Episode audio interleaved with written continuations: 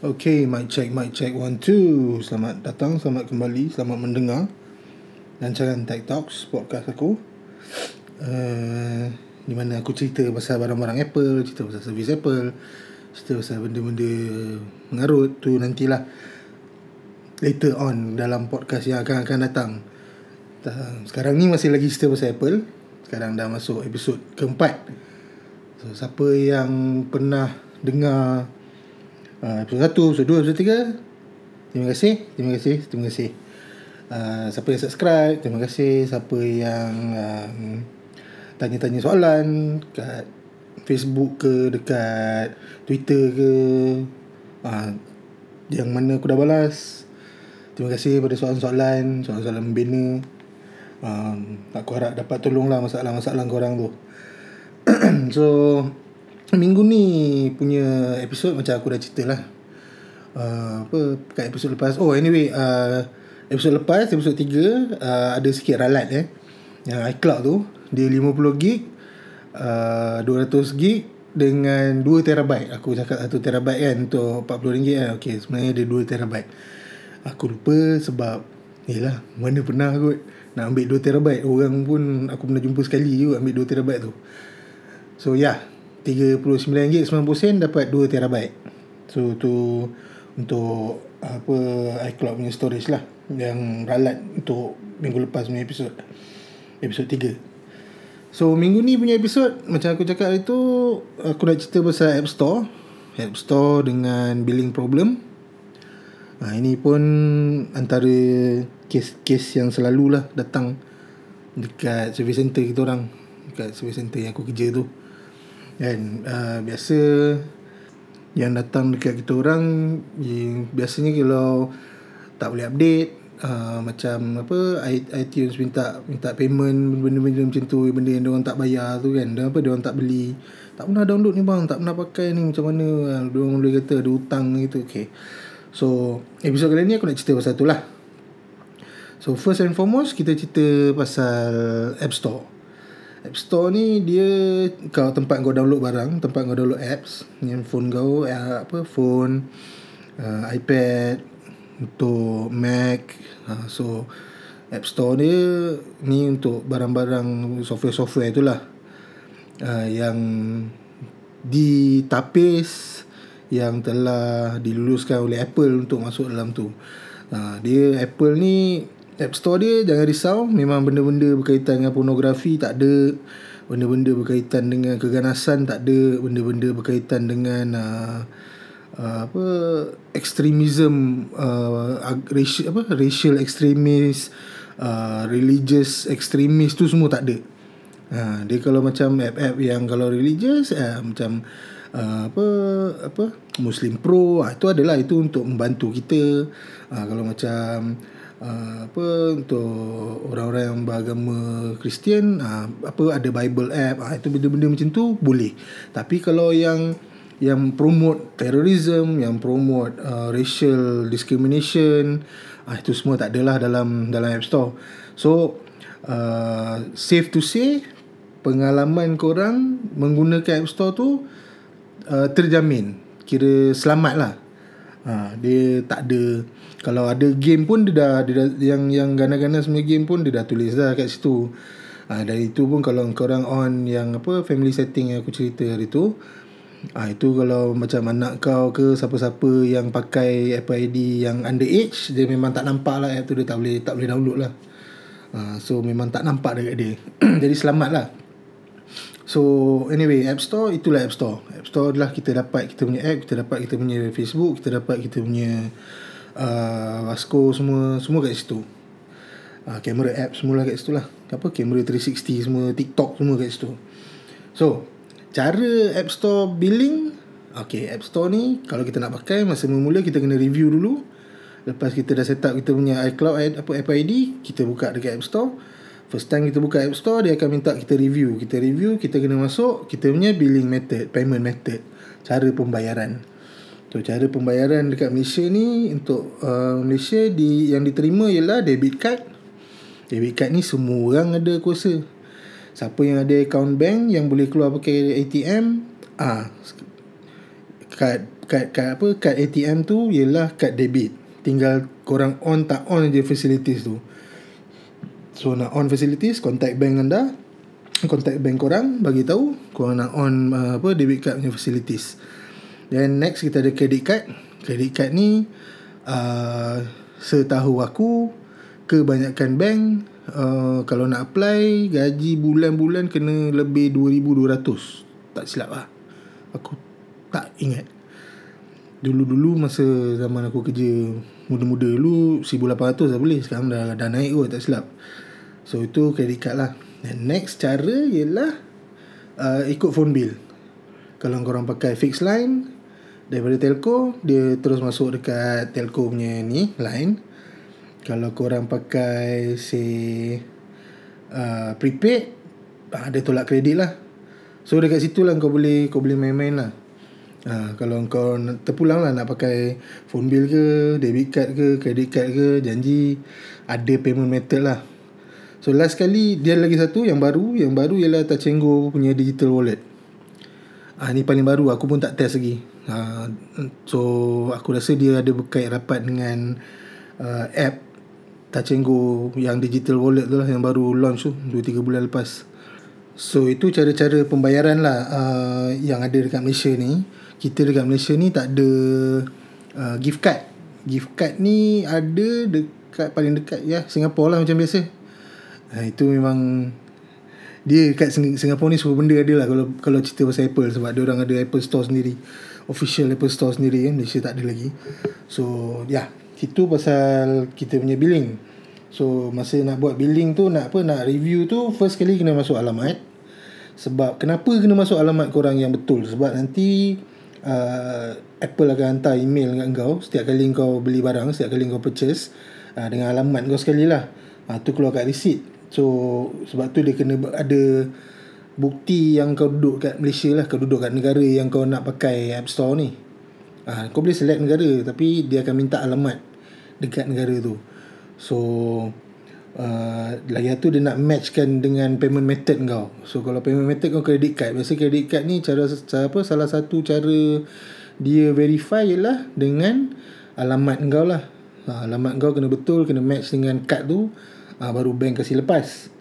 Dan lagi satu sebab kau kena masuk alamat kau ialah kita negara kita ni uh, hari tu dah announce kita akan ada cukai digital. So cukai digital ni uh, apa biasalah kalau kita dah kutip cukai kenalah ada alamat kan ha, so itulah sebabnya yang kita kena ada uh, masuk alamat so lepas masuk alamat masuk nombor contact number semua uh, masuk apa dah dah settle semua ni dah verified payment okay so and then after that boleh lah korang beli-beli barang ke apa nak, nak apa nak nak in app purchase beli pack dekat FIFA ke nak beli season pass dekat Fortnite ke Ah, tu semua dah boleh lah lepas tu. So, kita dah settle pasal uh, review ni. Kita dah masuk kita punya payment method. So, masalah-masalah yang aku... Ni sekarang aku nak cerita pasal masalah lah. Masalah-masalah yang aku selalu dapat dekat center yang datang dekat aku ialah... Uh, dia kata dia download barang. Dia tak pernah pakai pun app tu. Tapi macam mana app tu boleh charge dia. Kan? Kadang-kadang... Uh, Sampai bila check balik dah sampai beratus-ratus dah. Kan? Dia macam apa ni kan? I download. Tapi I tak pernah pakai. I download, I pakai kejap. Setengah jam ke. Lepas tu I delete mah. Ha, I delete. Takkan dia boleh charge. Okay, so. Ini ini salah satu quirks lah. Salah satu uh, apa benda yang kau kena betul-betul perhatikan dalam App Store ni. Dalam App Store ni kalau korang tengok. Aku rasa 99% benda yang ada dekat dalam App Store listed tu semua get. Ada tulis get. Get ni maknanya boleh download kan? Tak kena bayar apa-apa get. Tapi kat bawah button get tu dia ada tulisan kala kelabu halus je. In app purchases dia tulis. So bila ada in app purchases tu maknanya dalam app yang korang akan download tu ada some form of payment tak kisah payment tu dalam bentuk jelas ya apa barang-barang dalam game ataupun subscription So ini adalah cara terbaru Tak adalah baru sangat kan? Developer-developer app Untuk dapatkan revenue lah Untuk dapatkan duit Dan orang buat benda ni sebenarnya untuk monetary monet, apa untuk dapatkan duit. Meniaga biasalah. Ah cuma dulu-dulu kena orang kena jual app. So sekarang orang dah advance, orang bagi app tu and bila kau nak pakai, bila kau nak pakai certain feature ataupun bila kau nak continue lepas beberapa lama, kau kena subscribe. Subscribe ni macam aku cerita itu dia recurring income bagi orang. So maknanya uh, kita akan sentiasa bayar dan dia akan sentiasa dapat duit dan dia akan sentiasa app apa update app tu. So the cycle cycle tu ber, ber, berterusan. So itu cara dia orang dapat duit. Dan dulu-dulu kalau tak bayar uh, boleh pirate lah kan. Sekarang kalau kau tak bayar kalau kau nak pirate susah sebab every time kau nak pakai that feature that feature tak boleh pakai sebab nak pakai benda tu dia kena subscribe so itu salah tu contoh-contoh lah kenapa dia dia ada ada apa in app purchase sekarang. So app tu memang free. App tu memang free untuk download. Dia cakap aku bagi contoh uh, semule. Semule aku tak tahu sebut. Semule eh. App nyanyi-nyanyi tu kan. Uh, app nyanyi-nyanyi tu download memang free. Tapi kalau kau nak pakai lebih daripada tujuh hari Aku tak silap. Lebih daripada tujuh hari Dah kena bayar Dia punya subscription.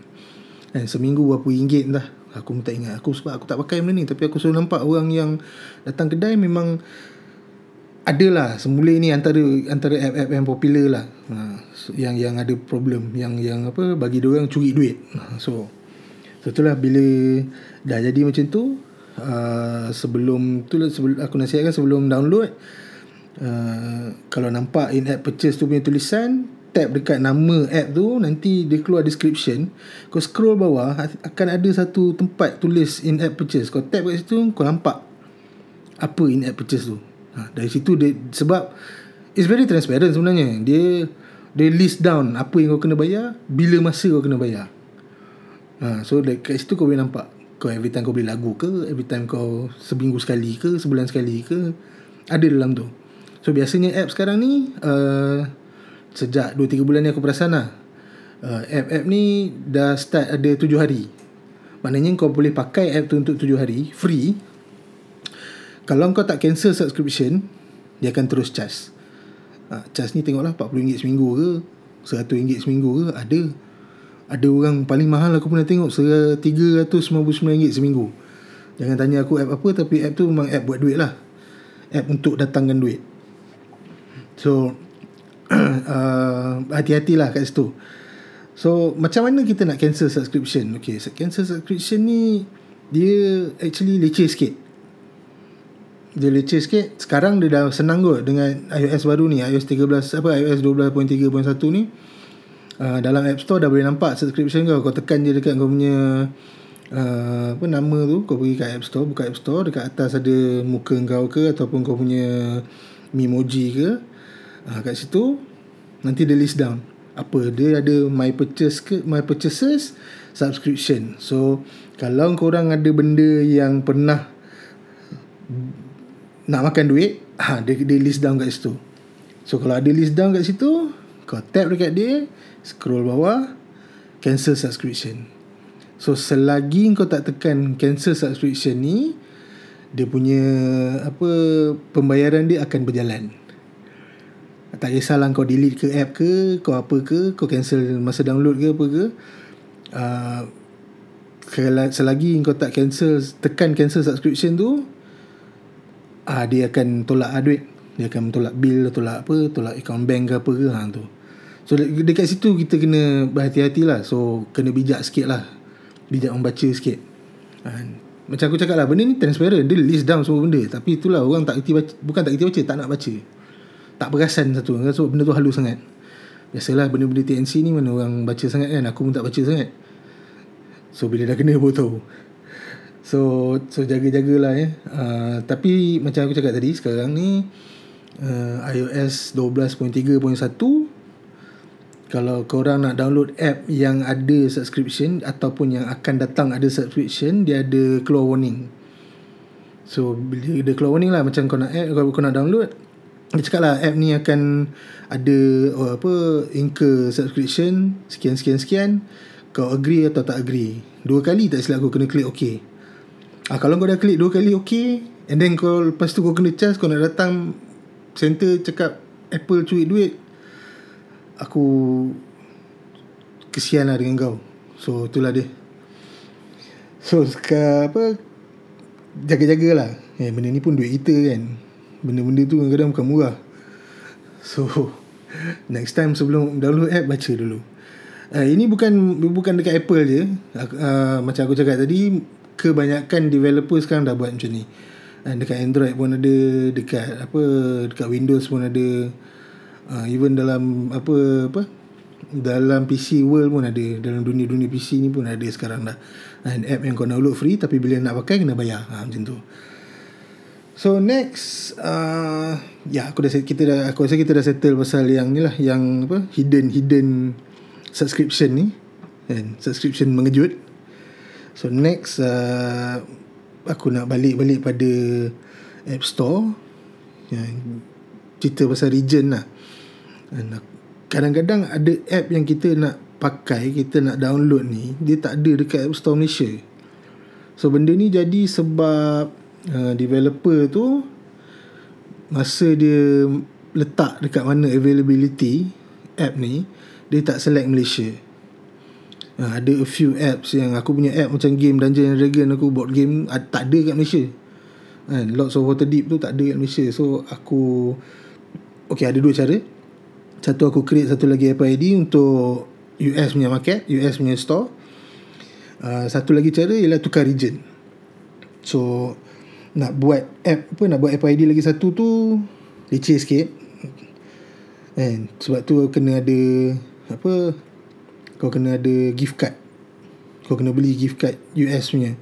So macam leceh sikit lah. Uh, tak pun kau boleh tukar region uh, dalam App Store sendiri. So tukar region dalam App Store First kali kau kena ada Payment method untuk negara yang kau tukar tu Macam aku cakap tadi lah Sebab Kau dah Tukar kau cakap kau dekat US Macam tadi kita buat Kita cakap kita kat Malaysia Kita ada Payment method untuk Malaysia. Ah, so sama juga kalau kita tukar pergi US So kita kena ada payment method untuk untuk US lah. Payment method US ni maknanya Kalau credit card Credit card yang dari bank-bank Yang ada di US Ah tu salah satu dia. Kena ada. Kalau kau nak tukar China, kau nak download PUBG China, kau kena ada payment method China. Biasa payment method China ni WeChat Pay, Alipay, Union Pay. Ah itu yang aku tahulah. Ah. Uh, macam US tadi itulah ada gift card ataupun credit card lah. Dia orang memang dua benda je kat sana. Dengan ah ya credit card. Apple Pay pun dia pakai credit card juga. So nak tukar region Benda pertama kau kena ada Payment method untuk negara tu So kalau kau ada Then kau kena cari alamat Cari alamat yang Dekat negara tu. Alamat ni kena betul Postcode kena betul Jalan kena betul Apa Tempat kena betul. Kan? Uh, Macam dekat China kan Kata kau pilih uh, Shenzhen. Shenzhen ni postcode eh, Aku tak tahu Tapi itulah Pandai-pandai lah Nak cari. Uh, Sama juga dengan US Kalau kau kata kau dekat Florida Kau carilah postcode Florida Carilah alamat Florida. So benda ni payah nak buat. Nah, payah nak buat. Kalau kalau kata kau teringin sangat kan aku cakap awal-awal lah benda ni payah nak buat. Tapi tak impossible. Ah benda ni tak impossible. Boleh buat cuma payah lah. So bab-bab ni aku nasihatkan jangan buat kecuali kau betul-betul perlu.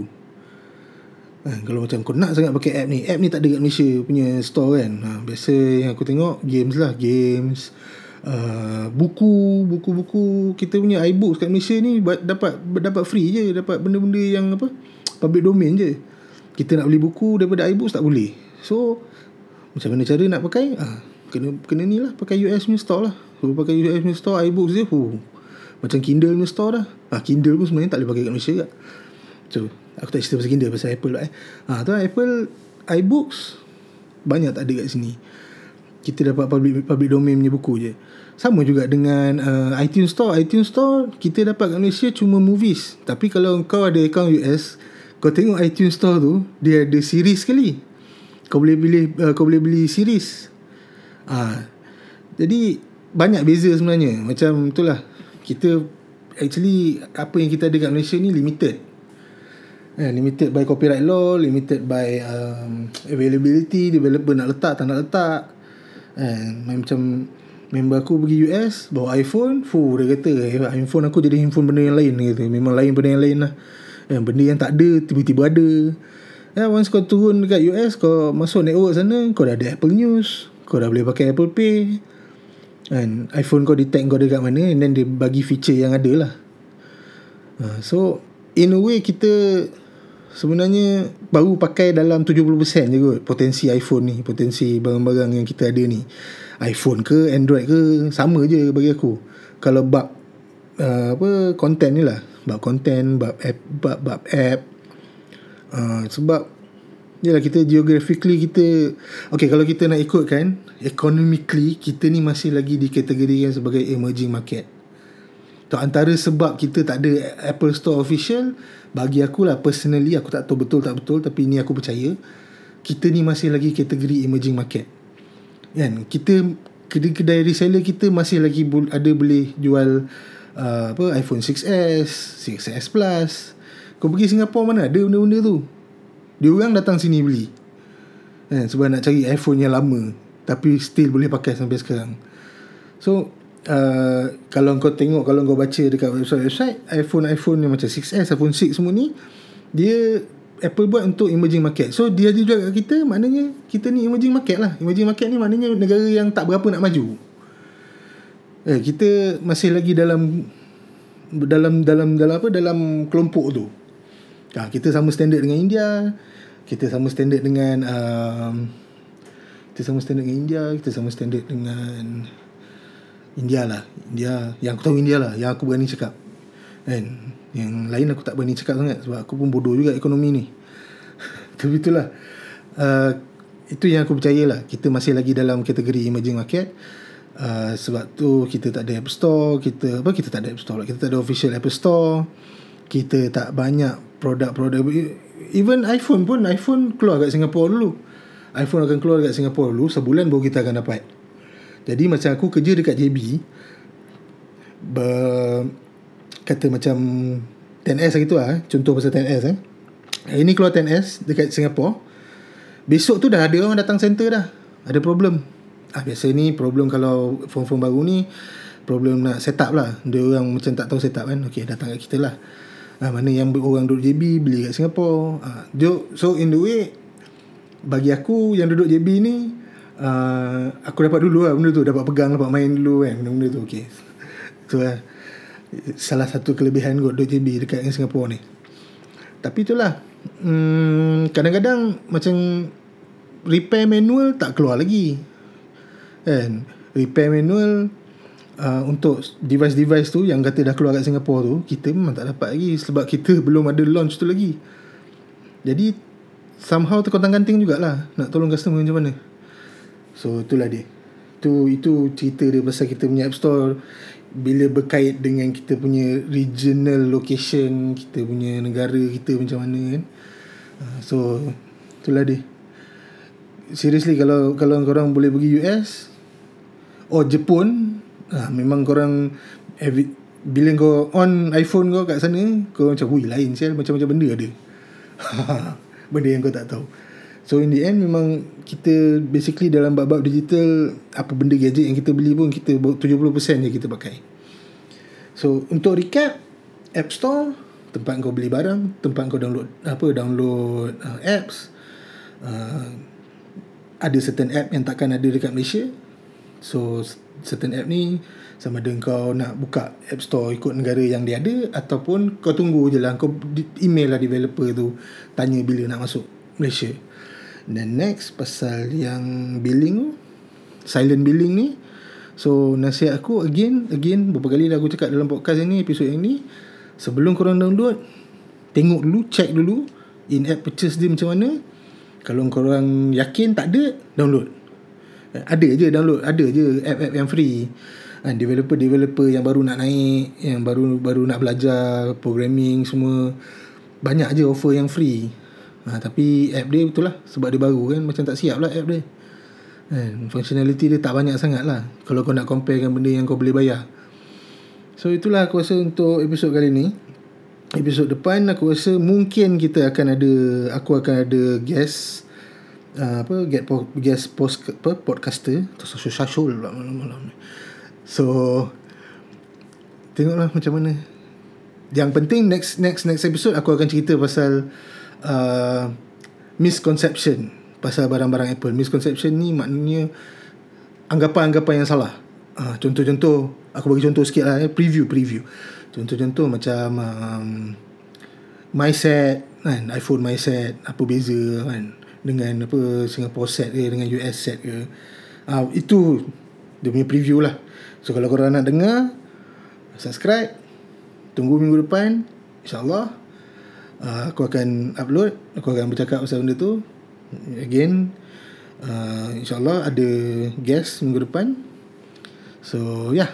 Until next time jangan lupa backup. Bye bye